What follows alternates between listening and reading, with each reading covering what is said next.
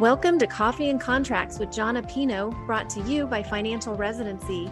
John owns Contract Diagnostics and is an expert on physician contract negotiation and compensation review. If you have an idea for a podcast or a question you would like for him to answer on one of his shows, please email podcast at financialresidency.com.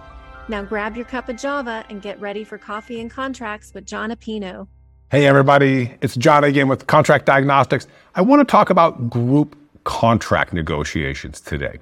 We have been working with a handful of groups on group negotiations. So, you may be a physician that has been told, look, we pay everybody in the department the same. So we, there's no need to negotiate your contract at all. And that may be true, but it doesn't mean that the group shouldn't renegotiate the contract.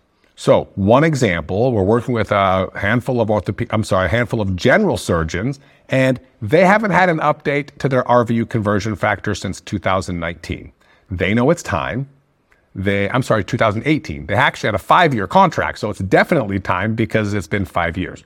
But even if they didn't have a five year term, we think it's time every three years to revisit this stuff. So the group should look at renegotiating every three years, every four years at a maximum. So again, we have this group of general surgeons. They have hired us to talk with the administration and find out a happy medium to pay everybody fair. Not to maximize compensation and bankrupt the hospital, but not to be taken advantage of for the amount of work that they're doing.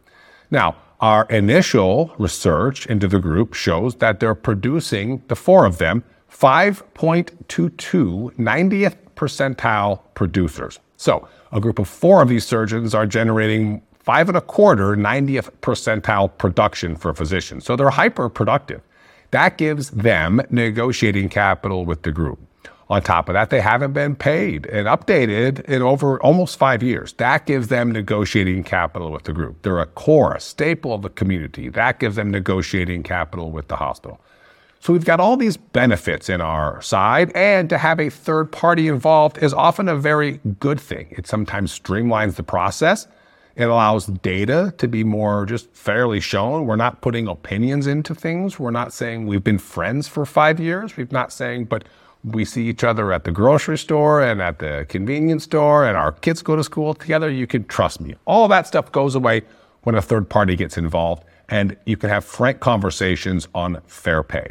Now, I've done a one call with the employer, and it was a great call. They actually texted the surgeons afterwards to say that they appreciated them involving a third party and thought it would be much smoother to get to a complete resolution for the updated contract for all four surgeons in a record time frame versus back and forth, back and forth with four different surgeons on their busy schedule when the CEO has time. So I say all of that because we hear all the time look, they pay everyone in the department the same. And that is true oftentimes.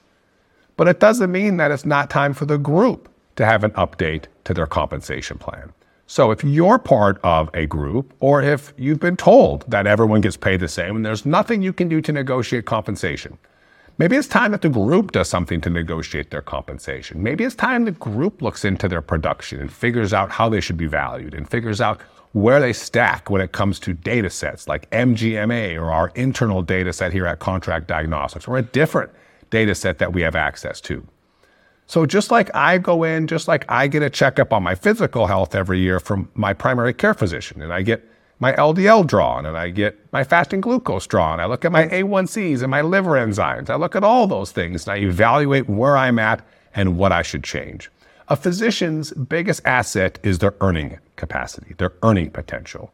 And for a physician not to dig into that every other year or every third year at a maximum, I think is doing themselves a disjustice. So check out Contract Diagnostics, Compensation RX, do a deep dive into your compensation, whether it's for you or your entire group. If we can help clarify anything, if we can help make sure that you are being paid fair, that's what we're here for. So reach out to us at contractdiagnostics.com anytime. Info at Contract Diagnostics. You can email us. You can set up a 15 minute free consult on our website whenever you'd like. But just know if you've been told that the numbers aren't negotiable for you, they might be for the group and it might be well overdue. So if we can help with anything else, give us a call at Contract Diagnostics. We love what we do here and we love sharing stories like this with you.